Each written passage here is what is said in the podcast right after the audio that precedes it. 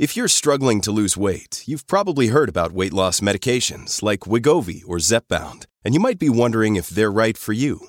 Meet PlushCare, a leading telehealth provider with doctors who are there for you day and night to partner with you in your weight loss journey. If you qualify, they can safely prescribe you medication from the comfort of your own home. To get started, visit plushcare.com slash weight loss. That's plushcare.com slash weight loss. plushcare.com slash weight loss.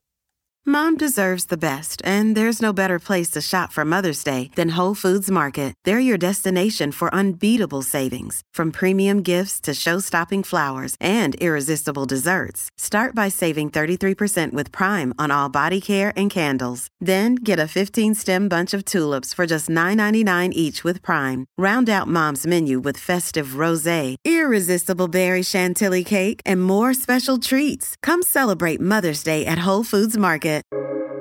Welcome to the New Books Network.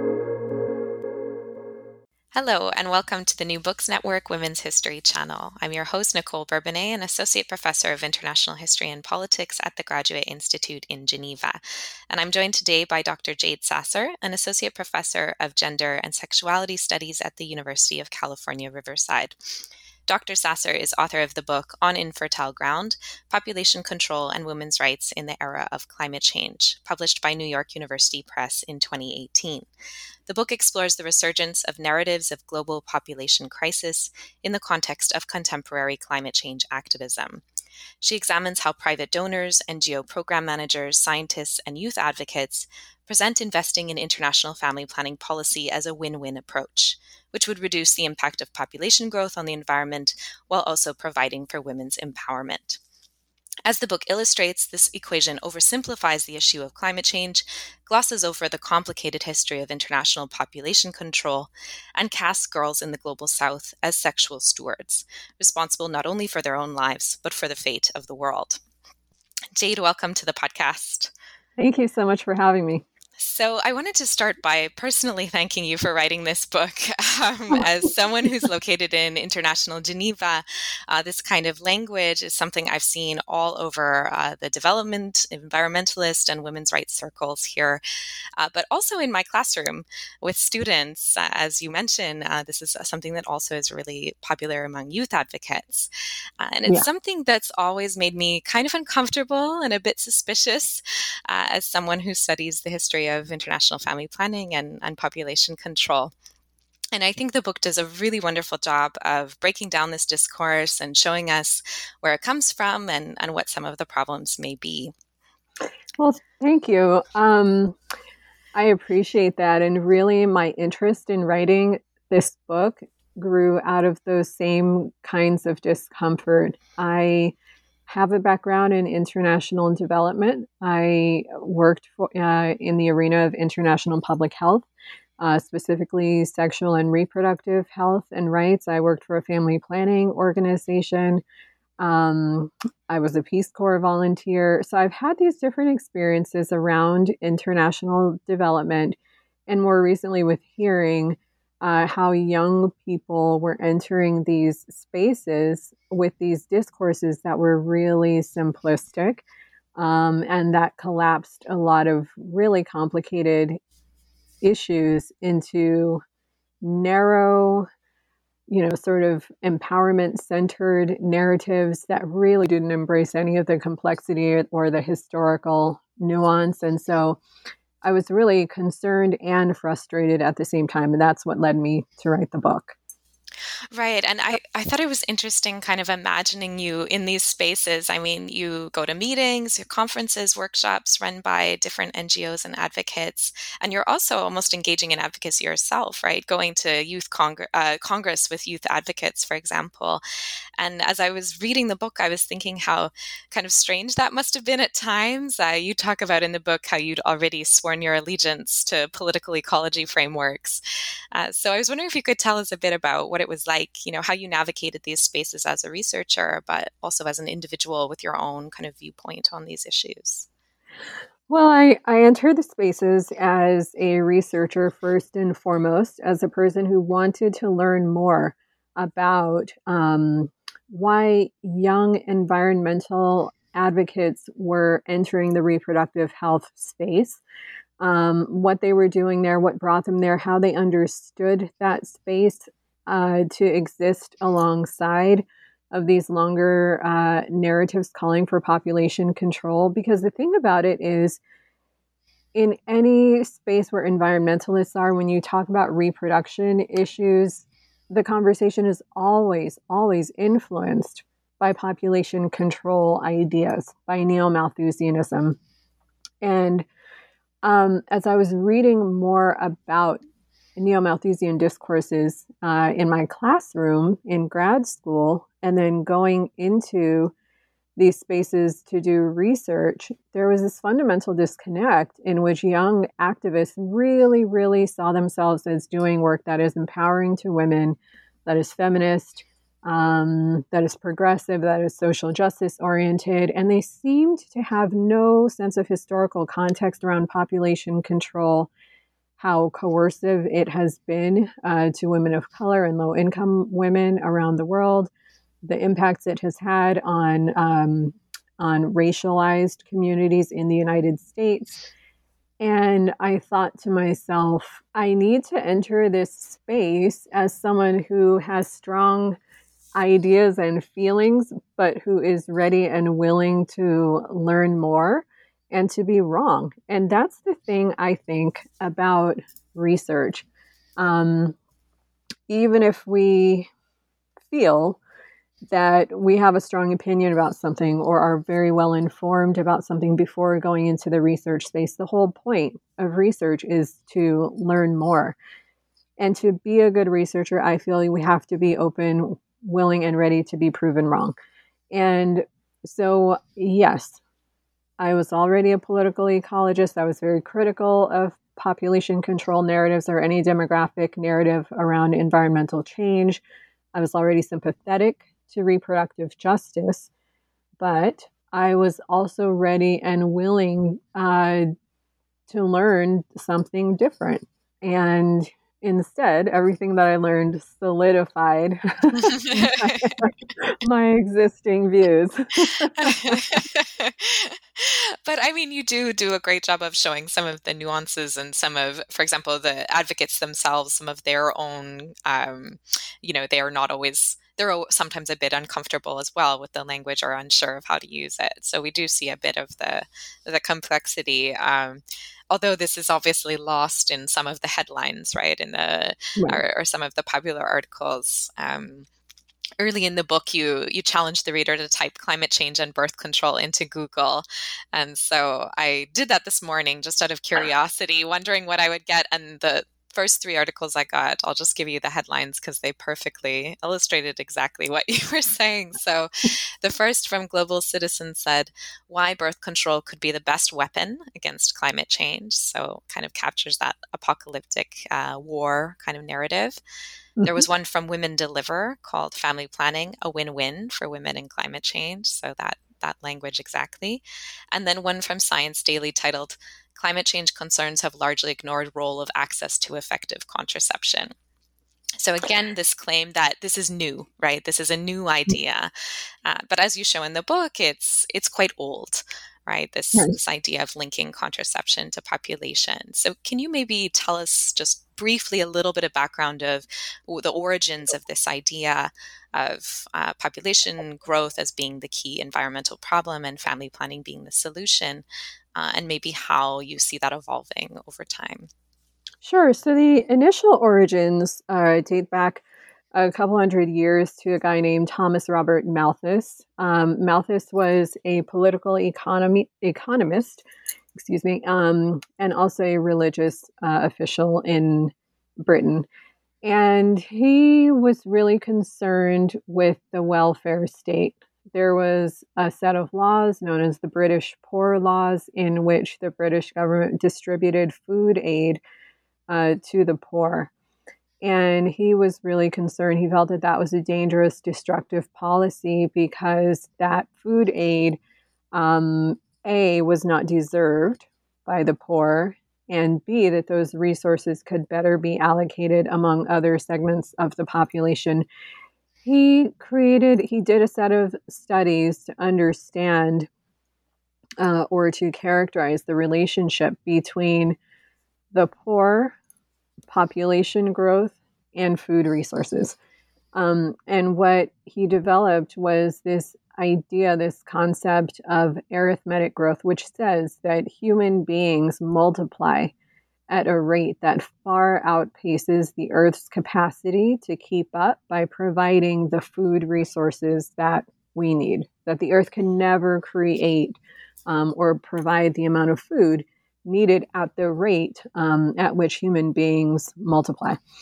And he argued that this is fundamental natural law, that there's nothing social about it, it's completely natural and biological. And his argument was that if human beings exceed the planet's capacity to sustain us through our food supply, that we would naturally die out of famine. Um, and so his argument, known as the Malthusian argument, um, is that the best antidote to that uh, human population driven famine is population control. Now, Malthus was not in favor of what he saw as unnatural methods of control. So he didn't advocate, you know, birth control. I mean, we didn't have pharmaceutical birth control at that time. He was writing in the late 1700s. But he advocated, uh, you know, kind of moral restrictions on sex. Um, over the years since that time, those ideas have shifted changed, evolved. In the United States, um, probably the biggest and best known advocate of Malthusian ideas is a Stanford biologist by the name of Paul Ehrlich. He wrote the book The Population Bomb, which came out in 1968.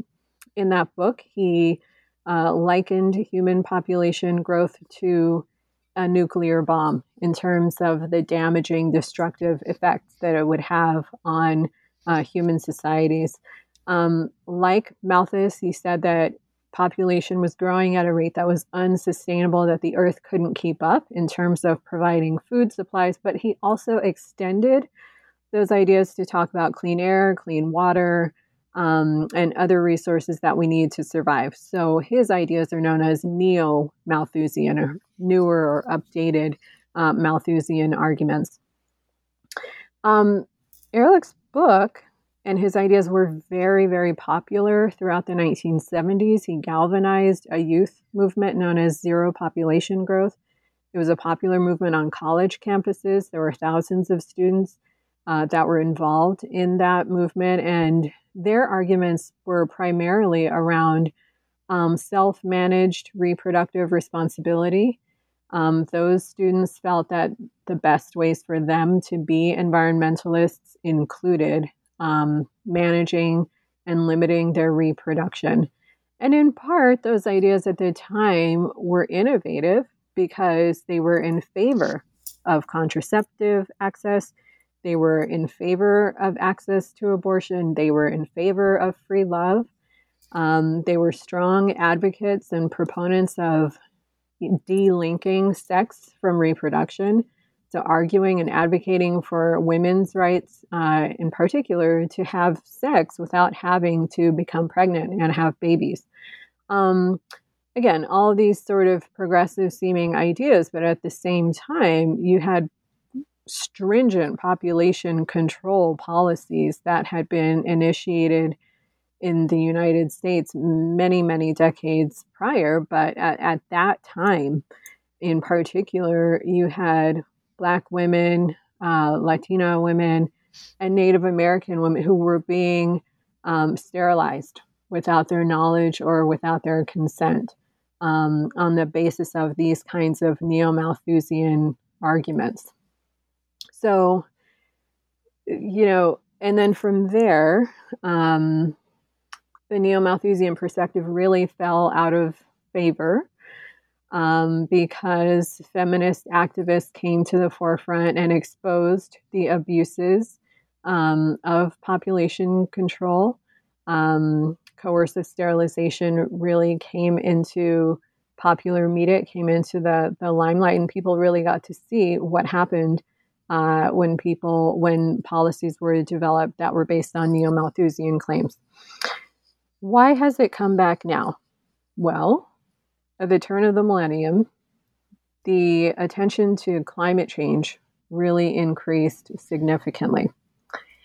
And the thing about it is that people who are in the family planning sector of development had been looking for some time for a way to reposition international family planning as non controversial, as non coercive, and as separate and distinct from population control. So, those kinds of efforts had never stopped, but they really found new ground um, with the attention to climate change, in part because climate change has really always been a young person's issue more than any other. Younger generations have always cared more about climate change from an activist perspective. There's been a groundswell of support among youth from the beginning.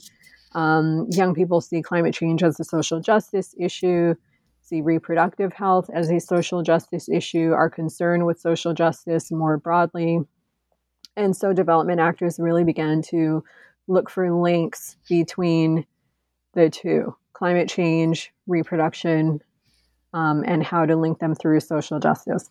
And so that's what the book really talks about that history of how those narratives came together, how this new set of languages is central um, to approaches today, and how young people are driving this narrative forward around how you can address climate change and population through a social justice approach. Right. I know that was a long answer. no, it's good though. It really, I mean, it's a big, it's a long history, right? Yeah. um, and uh, kind of also one of the the connecting links here is the role of science, right? So the way that there are these advocates are also actively seeking out scientific theories, scientific data that can support this connection being drawn uh, between reproduction and environment. Yes. And I think this was really well illustrated by your discussion of carrying capacity, uh, how kind of how co- that concept arose and why it it continues to to um, have this reach uh, in advocacy, even though there's been critiques of it kind of within scientific communities. So, can you maybe talk a bit about carrying capacity, where it came from, and and how it's become this this narrative? Yeah, carrying capacity uh, started with um, with trying to find estimates for how much ships could carry. Literally, it referred to the tonnage um, in storage areas of ships. Um, later, environmental theorists who were concerned with how many animals could graze on particular plots of land began to take up carrying capacity. Aldo Leopold started to um, take some of those ideas around carrying capacity and talk about rangelands. Um, and then other people like Paul Ehrlich and others who were writing around the same time as him, Garrett Hardin in particular, a zoologist from UC Santa Barbara, wrote quite a bit about carrying capacity too. Carrying capacity is this concept that says that you can find a particular number or develop formulas that will find a particular number that will definitively tell you what the maximum capacity is for a particular area of land um, to produce the food needed to sustain X number of living beings on that land. And uh, carrying capacity has been a central preoccupation of environmentalists who are concerned about population size and growth population control. Um, there's been a search for a definitive answer to this question how many people can planet Earth sustain? How many people can different regions of the Earth sustain? And that number has never been found. Why? Because carrying capacity is it's it's a search for a biological answer to social questions essentially those social questions are about the distribution and provision of resources, including food, among others. Those questions are also about human capacity to maximize um, or minimize uh, what land can do. So, for example, the Green Revolution, the agricultural revolution in the 70s and 80s really maximized um, the land output um, in terms of the ability to grow food relative to previous decades. Um, and then also, what carrying capacity does not and cannot get at is questions of gross inequality between people in different regions, different areas, different countries, um, and even within regions, areas, and communities of the world. So, for example, uh, the argument around famine is always this question of there are too many people, there's not enough food, people will um, starve and die out. But in places where famines have occurred, and this is Mike Davis's work in late Victorian late Victorian Holocausts, places where famines occur are places in which you have a maldistribution of food resources rather than simply too many people for the amount of food available. I do want to say about science more recently that um, although it's not about carrying capacity, there are still ways that scientists are looking for answers around how to forecast um, the Earth's resources and the number of people who will be on the Earth and the impact that one has on the other. So, today, especially in the midst of climate change, we have these big temperature forecasts um, we have these projections of what greenhouse gas emissions will be in the future. And when those get juxtaposed with population projections, and population projections have been done for decades now, it looks frightening. It looks jarring because both kind of have these ski slope um, curves, right? In which, compared to the long historical past, you see the growth of greenhouse gas emissions going up sharply. Um, you see uh, global temperature change going up sharply. You see human numbers going up sharply. And so, just looking at these images, it's easy to be lured into this really seductive, really narrow narrative that says clearly this number of people on the planet is driving this temperature increase or is driving these greenhouse gas emissions.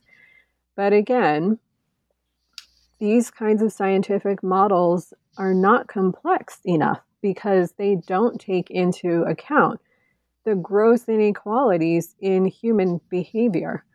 The number of people on the planet does not drive, for example, how corporations behave. And we know that the vast majority of greenhouse gas emissions worldwide have been driven by corporate led fossil fuel extraction, right? Um, the number of people of planet also don't drive how militaries behave, and militaries in particular are also outsized actors when it comes to not just emitting fossil fuels, but engaging in the kinds of actions to secure more land and more spaces where fossil fuels can then be mined and extracted in the future. Um, and then also the number of people on the planet don't represent what governments do in terms of policy making, and that plays a tremendous role um, in in actions that lead to climate change. So again, that search for simple scientific answers on population and environment, or more recently, population and climate, um, it, it can be dangerous when it obscures complex social forces, um, and it often obscures those complex social forces. Yeah, and I mean, you talk about how just the visual mapping of these things alongside each other can really reinforce this link, right? Without without people necessarily going the next step to think a little bit more critically, and and you can see this come to play in the portrayal of uh, sub-Saharan Africa, right? As this as this um, uh, population growth hotspot and then that's kind of visualized into a future uh, you know huge emitter even though right now the the emission rates are very low and you talk about how this is how this anticipatory politics you know, it's about the future, but it can also drive the way policies are framed in the present. Well, I think the future totally drives um, policy advocacy now because the thing about it is, at least for the policy advocacy that I was studying in that book, it's all about what are the futures we anticipate are coming based on the way that we're behaving now and how can we change that in the direction that we want it to go in right? So i so in this book one of the things that i did is i followed youth advocates. Um, they went to trainings to train them on how to make the link between population growth and climate change or other environmental changes. Um, and then they were also trained in how to go and advocate uh, for family planning as a solution uh, to population growth as a problem. Um, and then they would go and advocate to members of Congress uh, and other lawmakers. And so, in their advocacy, they were already looking at a future that they saw as having too many people on it and a future that was too warm, right? That was too ravaged or damaged by climate change um, and that the cause for the latter was the former, too many people. So they, starting from that perspective, that this is the future that is coming, their advocacy was around how do we prevent that future, and the best way to do it, um, from their perspective, was to advocate for universal access to contraception um, and to do it through an environmentalist narrative the environmentalist narrative was not necessarily the first narrative that many of these youth would have chosen, but uh, in part because of the training that they received, they understood that simply advocating for women's rights, sexual and reproductive health, women's empowerment would not necessarily be a successful approach in and of itself. Um, that an environmentalist approach would be more successful. Right. And and as you say they are they're using this language of social justice and reproductive justice, but there are some kind of underlying tensions in using that language. Uh, it doesn't exactly kind of fit together. So can you maybe describe some of the problems of using a, a language of social or reproductive justice to make this link between population and uh, family planning? Well, the problem with using reproductive justice is that reproductive justice as a movement is completely counter to every single thing that, that these young people are doing. Um, so, reproductive justice is a social movement that began in 1994 with a group of American women of color activists. Um, they went to Cairo. They went to that the conference um, on on population and development. And they saw how the framings around population control and coercion were being framed through a human rights perspective, um, or that that's how, you know, transnational feminists were pushing back, was using human rights language. And they came back and they said, well, how can we bring Cairo home? Because women of color have been experiencing human rights abuses right here in the United States for many, many years through coercive sterilization um, and other practices. So they developed a three pillar framework um, which supports the right to not have unwanted children through access to contraception and abortion, the right to have wanted children uh, through resisting coerced sterilization um, and unethical medical experimentation. And then the right to raise the children that you do have with the necessary resources and support to do so. And but the thing about reproductive justice is that it was developed in the context of reproductive racism. So it starts with a clear acknowledgement that women of color in the United States have experienced reproductive racism, and that the response, the antidote, the solution, if you will, to reproductive racism is reproductive justice. Um, and you cannot have reproductive justice if you don't have a starting point of acknowledging inequality and racism. because that has shaped the historical experiences of women of color in the United States when it comes to reproduction. And it is still shaping those experiences today. Um, another component of you know youth population and climate advocacy has been this language of environmental and climate justice which also um, is really counter to the advocacy approaches that these youth are taking environmental justice is a perspective that acknowledges environmental racism and says um, that you need to have movements that really resist the inequitable distribution of environmental benefits and burdens in the places where people live, work, play, pray, and study. And then from there, climate justice grew out of the environmental justice movement. Um, it took those same core principles and applied them to the inequitable ways that low income communities and communities of color are burdened by the impacts of climate change in the United States. And then beyond that, climate justice in international perspective um, looks at how, for example, indigenous communities, women's communities, young people, um, et cetera, have been differently and inequitably burdened, and particularly in regions in the global south. Um, and so the thing about it is that all of these justice based approaches start with a clear and explicit acknowledgement of racism and class based inequality and oppression. And they were formulated as social movements to resist that injustice.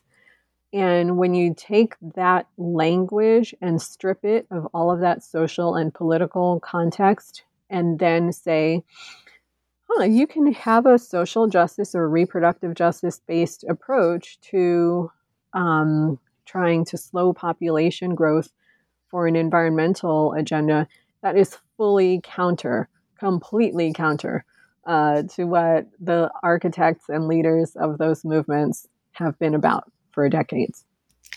Right and you you have this line where you say that it's uh, kind of saying reproductive justice is a way of navigating the racial politics without actually addressing them directly right? So it kind of signals yeah.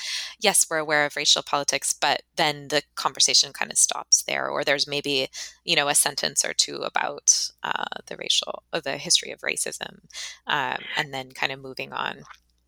Right and then in some cases quite frankly uh, some of the people pushing that approach are very cynical and don't care about racism at all. I sat in meetings with donors um, and meeting private donors, by the way, um, and meetings with people who were senior leaders in uh, nonprofit organizations. And they had a clear perspective that reproductive justice is the literally this was a quote that was given to me it's the right train to get on mm. um, because there was an awareness that social justice and progressive approaches are really popular with youth that they are popular with a lot of people um, in this country who uh, do support environmental goals um, who do support broader access to family planning, um, and and who do support the lawmakers that would put forward these kinds of bills and proposals. So the language around social justice, um, for some, not all, um, but for some, it's very cynical. And it's a harnessing of something that they have observed to be very, very popular, especially among young people. Um, so, yeah. Yeah, the other thing that strikes me as a contradiction, I mean, well, you pointed out in the book. So, on, uh, of course, the reproductive justice movement pays a lot of attention to race, but it's also about addressing larger social economic frameworks that shape reproduction. Whereas this approach of uh, population growth family planning tends to focus on individual choice and responsibility right? Which one of the big critiques of international reproductive rights movements and the reproductive justice movement in the US is, you know, choice is not a sufficient kind of framework, uh, and then the emphasis on responsibility of the individual versus the responsibility of the state or of, you know, broader systems. Uh, and I think your concept of the sexual steward really captures the this emphasis on on individual responsibility as the and, and particularly responsibility of women and even girls from the global south to kind of solve the climate change problem. Uh, so can you maybe describe a bit what you mean by the sexual steward and what she looks like in the in the imaginations of advocates? Yeah, so sexual steward is a term that I came up with. Um, I wanted to kind of understand who is this figure that these development actors who are writing reports um, are talking about. So I was reading report after report after report um, describing this ideal type woman or girl who uses contraception uh, correctly uh, every single time um, that she has sex and doesn't want to produce a baby. That this is a woman who lives somewhere in the global south who understands or sees her own reproductive capacity as important to the environment, meaning who understands that the children she has and the number of children, the more children she has, as something that could be environmentally destructive and therefore needing to be managed uh, through family planning. Um, and that this person uh, utilizes contraception as a responsible act. And um, and when I say responsible, I mean with a sense of responsibility to something or someone greater than just themselves and their family. And this person doesn't exist, right? But they are written about over and over again in these development reports around why contraceptive access needs to be expanded um, as a form of environment or climate stability or sustainability. And so I became really interested in um, how youth activists take on this notion of this responsible, environmentally responsible agent, this woman or girl in the global south, and how they take this up as an image that they then uh, promote. Um, and the interesting thing is, the only group of people who has ever been sexual stewards um, have been youth here in the United States, particularly um, in the context of that zero population growth or ZPG movement. And what I mean by that is you had a group of young people who were sexually active who were environmentally concerned, who were really interested in and, and um, concerned with being environmental stewards, responsibly managing resources around them, and they directly linked that responsible environmental management to their own management of their own reproduction, and they made their reproductive decisions accordingly. Um, that type of model doesn't exist anywhere else, but it became encoded in development reports as the ideal development subject um, who could be achieved through universal distribution of contraceptives. Right. And it presents a kind of a quite simple, you know, if you just give them the methods, they're already kind of responsible enough that, you know, it's always framed as she, if she is given this, she will finish her education. She will have less children, you know, she will do it. So again, that kind of um, anticipatory language of we can, we can project how she will act uh, which then always raises the question of like, what if she doesn't do that? you know, what if she exactly. decides that she wants to have many children? Then what do we do with her? You know, if she doesn't fit that trajectory. And that's the other thing about why this person doesn't exist. Uh, if you're talking about African countries where having larger families is still at least a cultural value, um, in which having more children and a large family is seen as a sign of social and cultural wealth and happiness, it doesn't make sense. Um, it only makes sense in societies that have achieved a certain amount of not only fertility transition toward small families, but a cultural transition toward an ethic of small families. Um, so the idea doesn't work from a cultural perspective. But again, to go back to your earlier question, it also asserts that the responsibility for um, for things like climate change, for things like um, greenhouse gas emissions, for things like fossil fuel extraction and production and burning, for things like deforestation, logging, um, you know, methane release, all of that. That these things are the responsibility of individual women and girls living in poverty in the global south. That makes no sense whatsoever. This is not any individual's reproductive responsibility to fight or solve the problem of climate change. And so to shift that responsibility from these very powerful institutions to relatively very non powerful individual people um, is a moral and ethical problem, I would argue.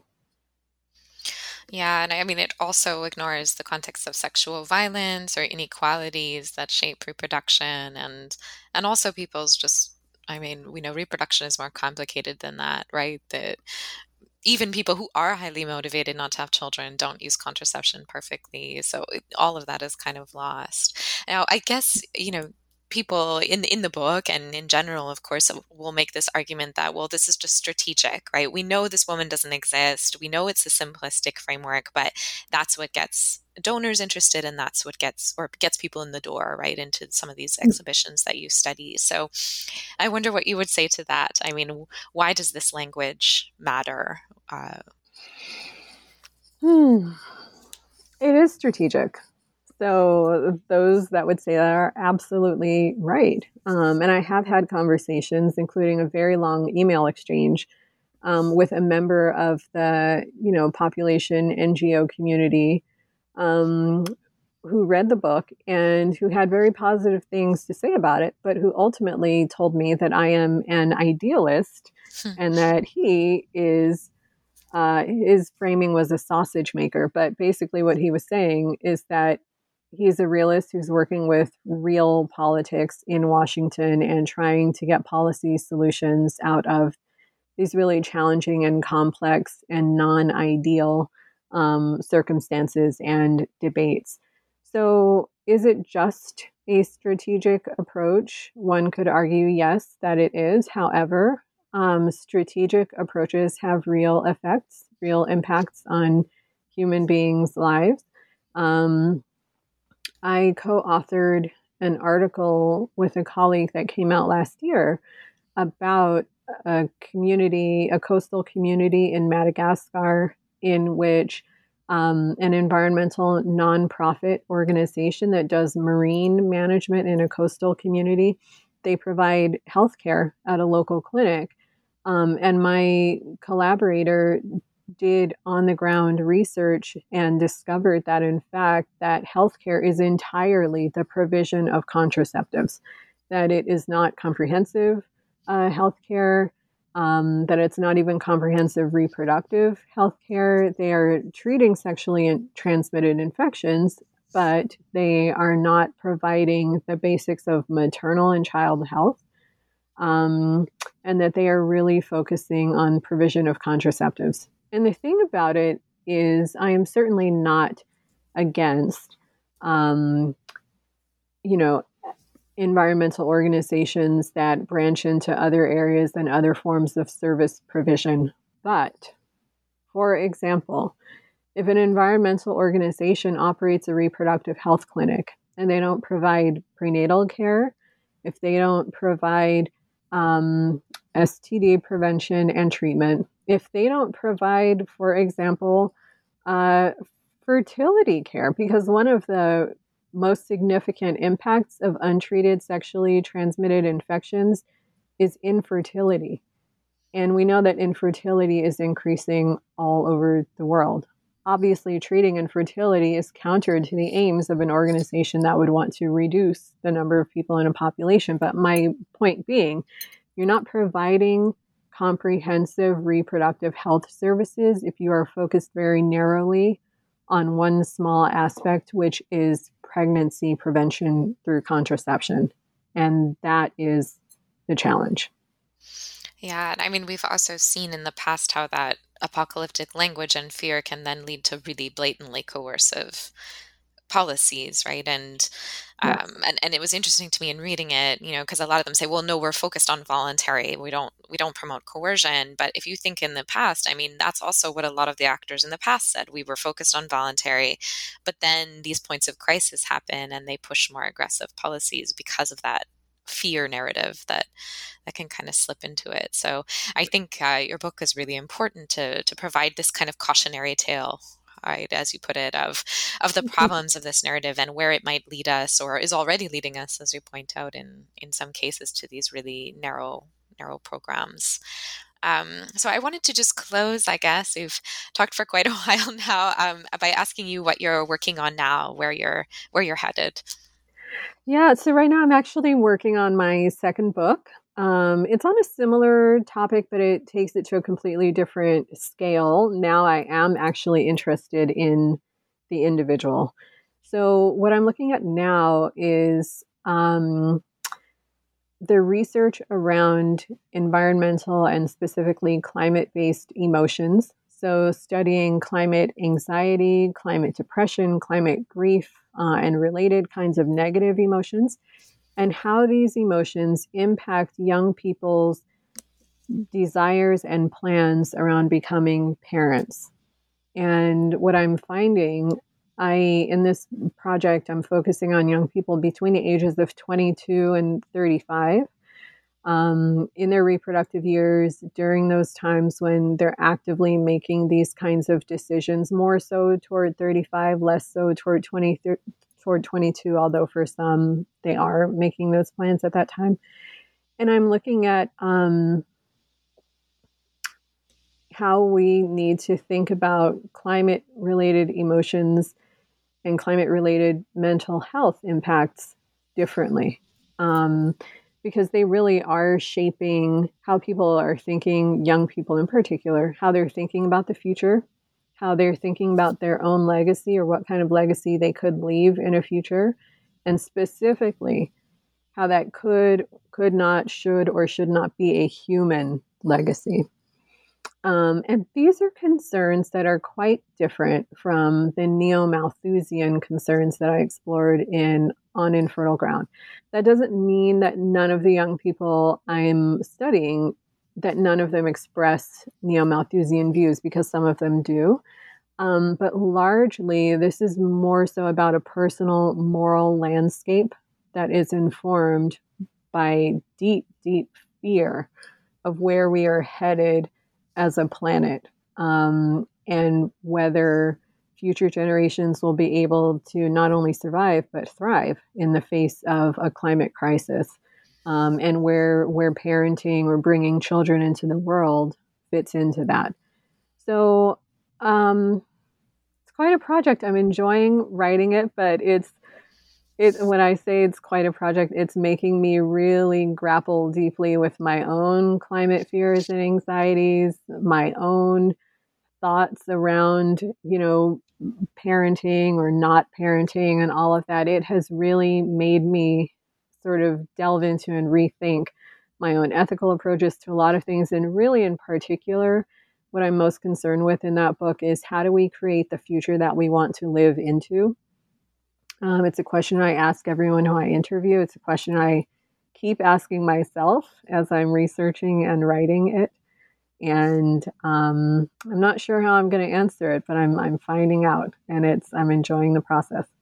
Oh, that's great. As someone who also has some climate anxiety, I look forward to, to reading that and and also, you know, reading ways that we can handle and deal with that anxiety without falling back on these really simplistic narratives uh, that yeah. that have their appeal in this simplicity, but then maybe end up preventing us from solving it because they they miss out, they leave out so much.